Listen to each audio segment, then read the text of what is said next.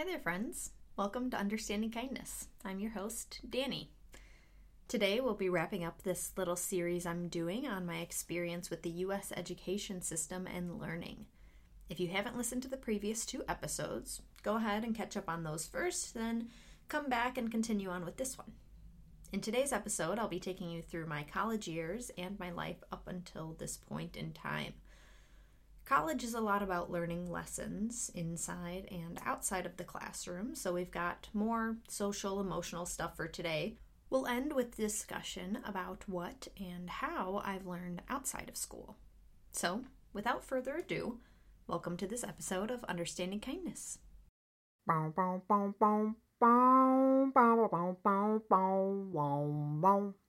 We're talking about a podcast called This Land today for our native segment. This land chronicles a Supreme Court case that, quote, could result in the largest restoration of tribal land in U.S. history, end quote. Told in a true crime podcast series style, Rebecca Nagle, citizen of Cherokee Nation and journalist, tells us the story of an assassination of a Cherokee leader in 1839 and a small town murder in 1999. Nagle weaves these stories together to tell us of the Supreme Court case that will ultimately, quote, decide the fate of one man and nearly half of the land in Oklahoma, end quote. We learn of how this 1999 homicide, quote, opened up investigation into the treaty rights of five Native American tribes, end quote. The episode that sparked my desire to discuss this podcast on here today was episode 2 titled The Tribe. While I definitely recommend listening to the first episode as well, and I will be continuing to listen to the entire series, episode 2 teaches us some imperative facts. In the episode, we hear about terms such as federally recognized tribe, tribal jurisdictions, and allotment. We learn how these play into the real lives of Native peoples and their land today. My favorite part, though, is the look into the US's history with making and breaking treaties. The episode ends on a bit of a cliffhanger with this teaser about this big part of US history that we seldom hear about in the US education system, and how it pertains to this case specifically.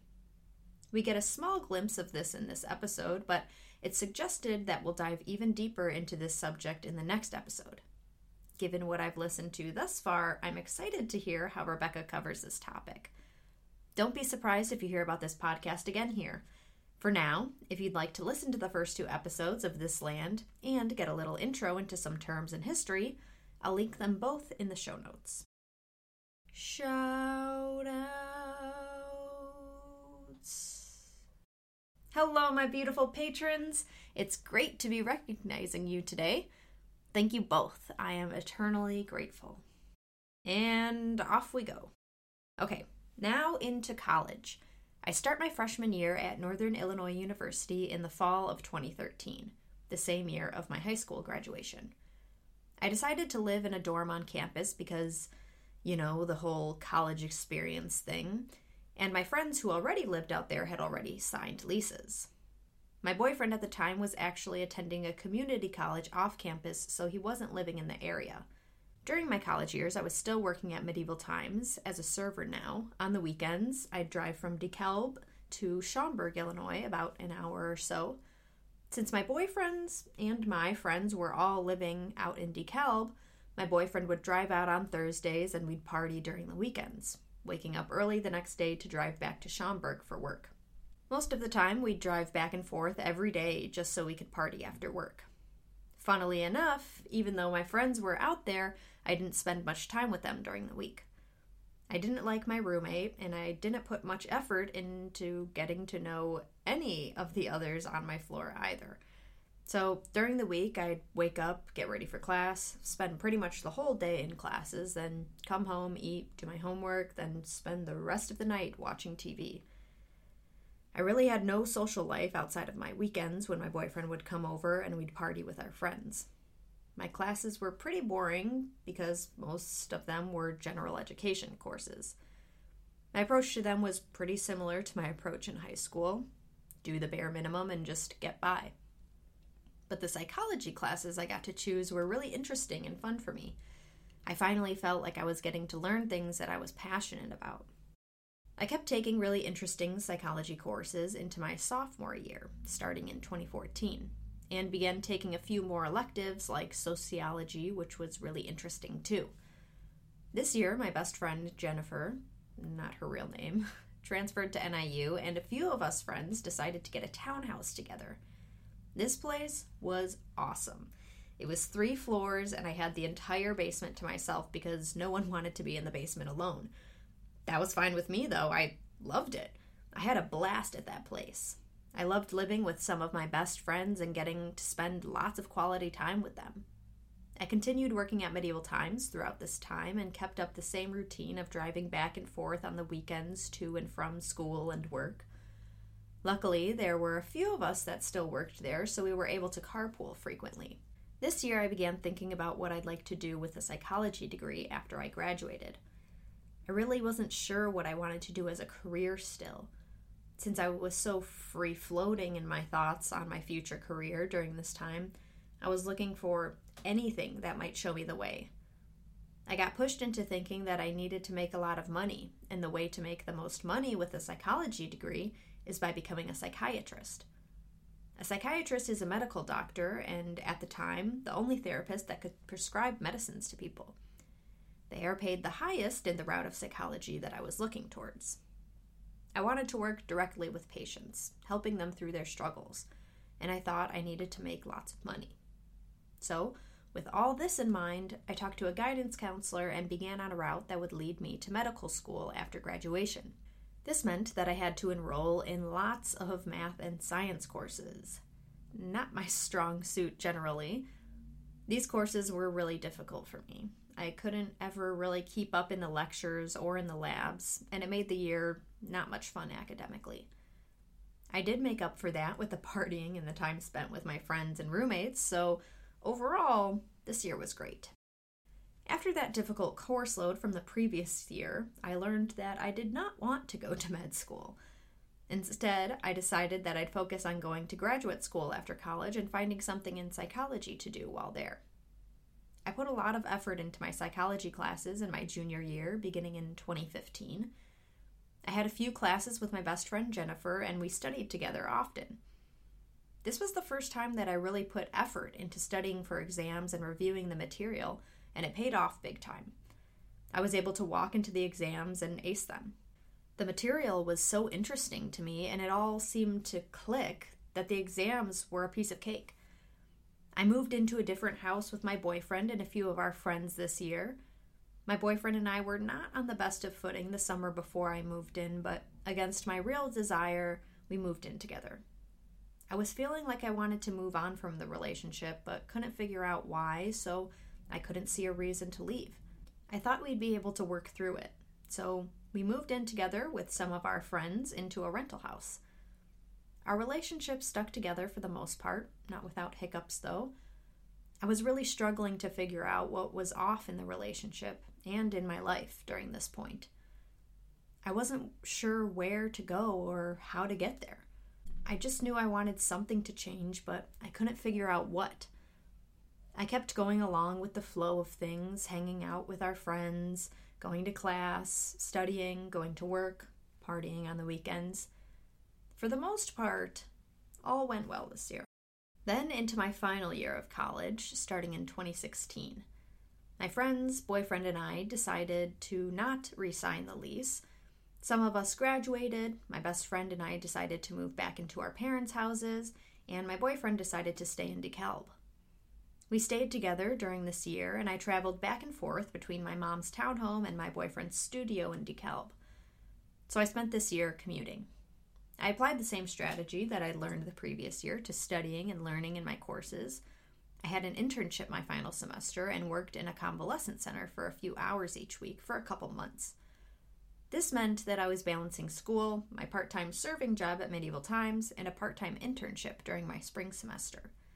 It all worked out pretty well because I set up my school schedule so that I didn't have to go out there every day, and I also stopped partying as much. I wasn't as invested in my relationship with my boyfriend at the time either, but this was still something that weighed heavily on me. We stayed together through each of our graduations and throughout the summer. At the end of the summer, after a festival that we went to with our friends, I decided that I needed to end the relationship. It wasn't fair to either of us to keep sticking with each other when I knew that I wasn't fully in it. So, despite not knowing what I would do, what would happen to my relationships with our mutual friends, or who I was as an individual, I ended the relationship. As I've mentioned before, this was really difficult for me. I entered into a deep depression. I wasn't hanging out with any of our friends anymore. I was stuck in this place for a few months before I realized I needed to get myself out of this depression. Once I began seeing a therapist regularly, I began building back confidence and energy. I put effort into making myself better. I had the support of my mom and some friends, and I was determined to create a lifestyle that allowed me to be happy. We're into early 2019 at this point. I was struggling still to figure out what I was going to do as a career. Finally, after having tried to get into corporate HR and beginning a job as a therapist for autistic kids, I decided that I wanted to go back to school to get my PsyD, which is the psychology equivalent of a PhD. Less research, more hands on experience. I slowly began doing research on what I needed to do to get into graduate school. I was constantly bombarded by rhetoric that the jobs I was working during this time, working part time as a server at Medieval Times and part time as a therapist, were not real jobs. I was constantly told that I needed a 9 to 5 job and I needed to earn lots of money. So, again, this is where going back to school and accruing astronomical amounts of debt came in. I thought that the only way I was going to live a happy life was if I got into lots of debt for an education to hopefully make lots of money in the future. I began studying for the graduate requisite exam little by little. I continued on this path for the rest of 2019. Sometime during this year, my partner George and I started dating, and he began opening my mind as to different ways to live and be happy. He's been doing a few jobs and pursuing different passions while never having worked a 40 hour work week in his life. He was still living well and happily, despite living a lifestyle contrary to the one everyone was pushing on each other. That was very appealing to me, and I loved being around people who lived the same way. Despite being around this environment so frequently, though, I still thought I needed to go to graduate school, so I kept studying slowly but surely, and I was miserable doing it. I continued with these part time jobs and studying to enter school into 2020, into when the quarantine hit. I continued thinking that I needed to do this and couldn't see any other path, even though I was so miserable. Something that I started during this time was reading a lot. I began reading books that I'd put on a to read list and never got to. These books were ones that I was really interested in I realized that nonfiction books were just as real and legitimate as fiction books. So, I began reading lots of nonfiction. I'm not sure what book I started with, but I remember that The Story of Stuff was one that really showed me how I could enjoy not reading nonfiction and learn so much.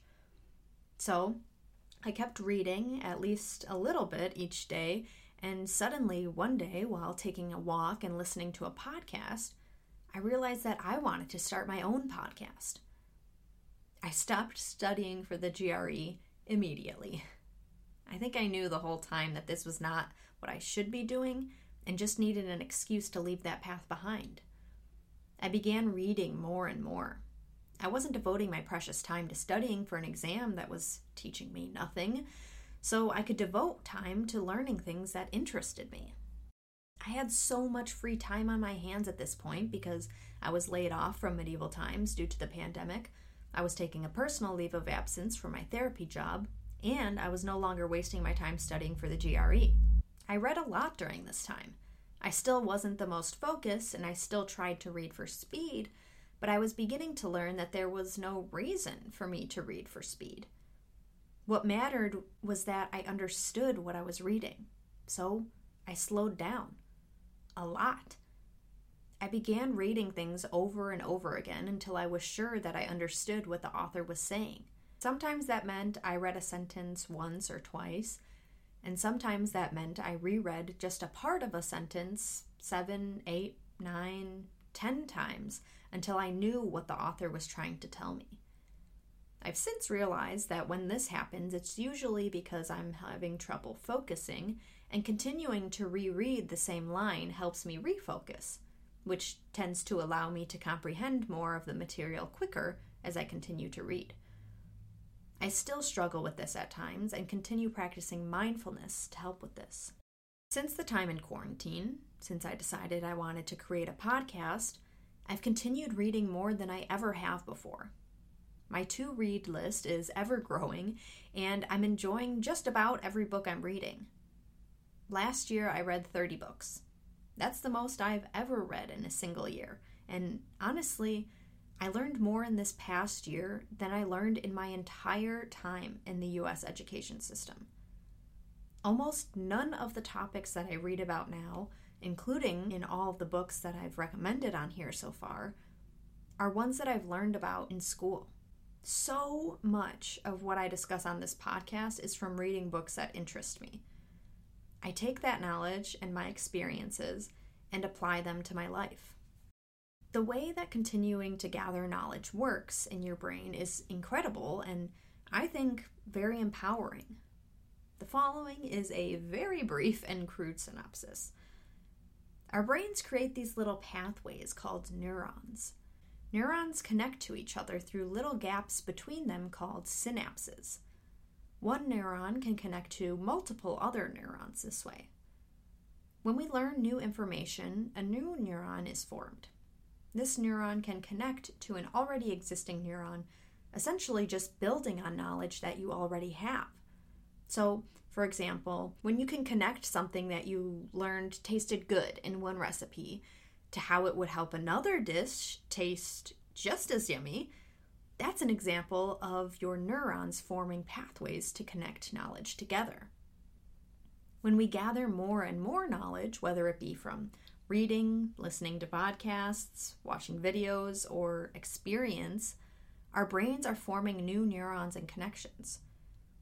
Doing this over and over again, continuing to gather knowledge, allows the process to happen with more ease. When we continue to go over the knowledge, i.e., studying or teaching someone about something we learned, the repetition allows easier access to that information the pathway becomes well worn and well known. I personally find myself connecting two seemingly disparate topics quite frequently because I'm learning about a wide variety of topics and actively trying to connect them in some way to discuss topics or fix a certain issue. What I've learned the most this past year or so is that I am capable of anything. Social stigmas and cultural scripts are just those stigmas and scripts. They are not inherent, tangible things in this world. They're concepts that everyone chooses to live by and stigmatize each other by. Now, yes, choice is a tricky word here because all of us that grew up in this culture and society were being told these things since birth we were purposefully not taught other ways of living to preserve this culture and society. But this culture and society breeds depression, anxiety, and death. Why are we constantly second guessing ourselves? Things that seem inherent in our very beings. We're told that they're wrong and punishable by capture and jailing or sometimes, especially historically, by death. Anyone who dissents from these cultural and societal norms, historically, has been genocided and today can be fined and locked up. Think about the laws of the land you inhabit, now and in the past. Should anyone be able to control or take another's life? Should someone be told that they cannot express themselves however they please? Should we not be able to love whoever we want to love? Should we not be able to be whoever we are? These are big topics and questions to end this series on, I know. So, I think the most fitting thing to do here is to give a few recommendations of books that really helped me think about things differently. The first is Ishmael by Daniel Quinn. I believe I've mentioned this one before and cannot recommend it enough. It's a quick read and fascinating. The next one that I'm currently reading, almost done, is called Sex at Dawn How We Mate, Why We Stray, and What It Means for Modern Relationships by Christopher Ryan and Cacilda Jethá. This one is a deep anthropological dive into our, quote, inherent aggressive, possessive nature, end quote, proposed by theorists like Charles Darwin. Learn about how modern discoveries and just a little extra critical thinking debunk the ignorant narrative of our inherent nature that we've been told about ourselves for far too long.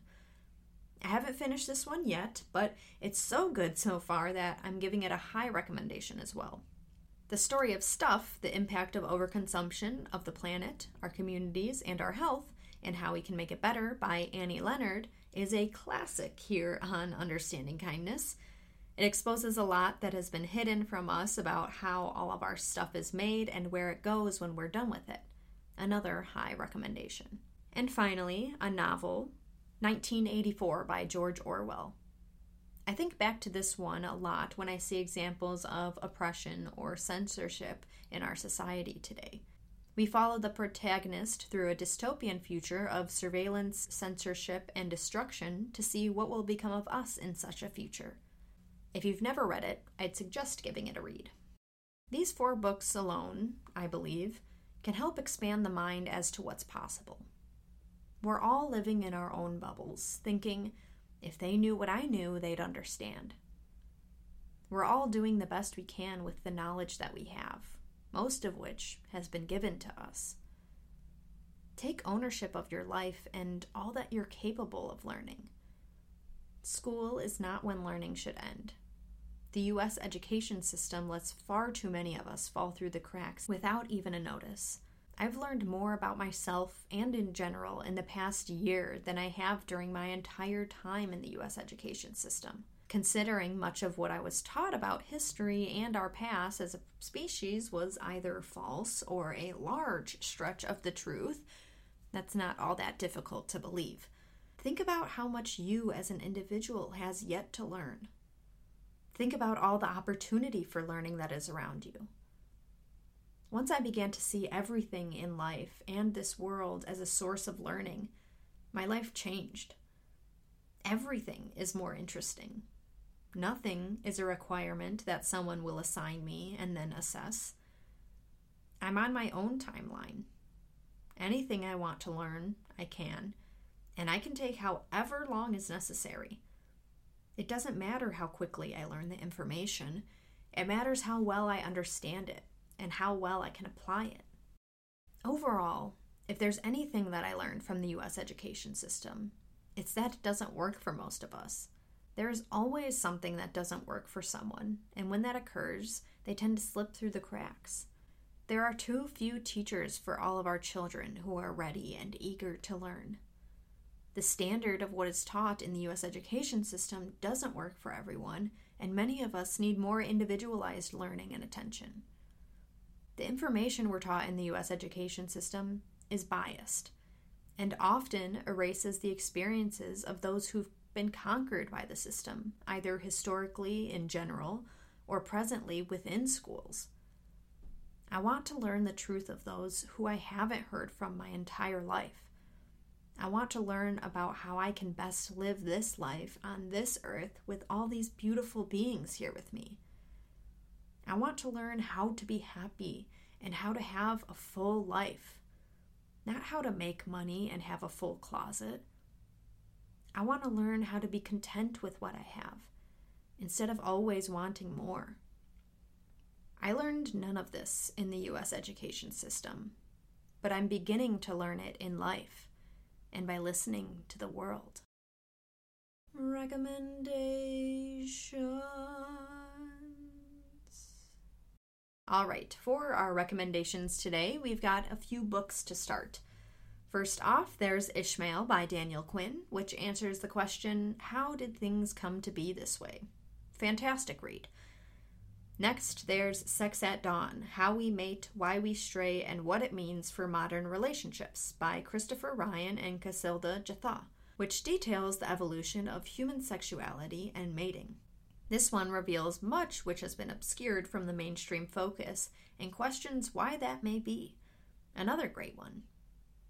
Then there's the story of stuff, the impact of overconsumption of the planet, our communities, and our health, and How We Can Make It Better by Annie Leonard. I've mentioned this one plenty of times and can't recommend it enough. For our last book rec, we've got 1984 by George Orwell. Fall into this page turner and you'll begin to see the world through a completely different lens. Lastly, today I'm recommending the podcast This Land. This Land chronicles the Supreme Court case that relates a 1999 homicide to the current treaty rights of Native American tribes. I've personally only listened to the first two episodes, but cannot suggest them enough. I'll be continuing to listen to the whole series. All of these recommendations, as you know, I'm sure, will be linked in the episode notes. If you enjoyed this episode, help support the podcast. All this content is free, and I'd love to make it my job one day. So if you're financially able, join our Patreon or send a one time or recurring donation through PayPal. You can also share an episode with family or friends and give UK a kind rating and review. Check out understandingkindness.com for all episodes, transcripts, and blog posts. And why not take a listen to my other podcast, Better When Awkward, co hosted by my childhood best friend, Jasmine. Get in touch with me by emailing understandingkindness at protonmail.com or through social media. You can find all links in the episode notes. For now, be kind, be compassionate, be understanding, and question everything. I'll be here. Thank you for listening to this episode of Understanding Kindness.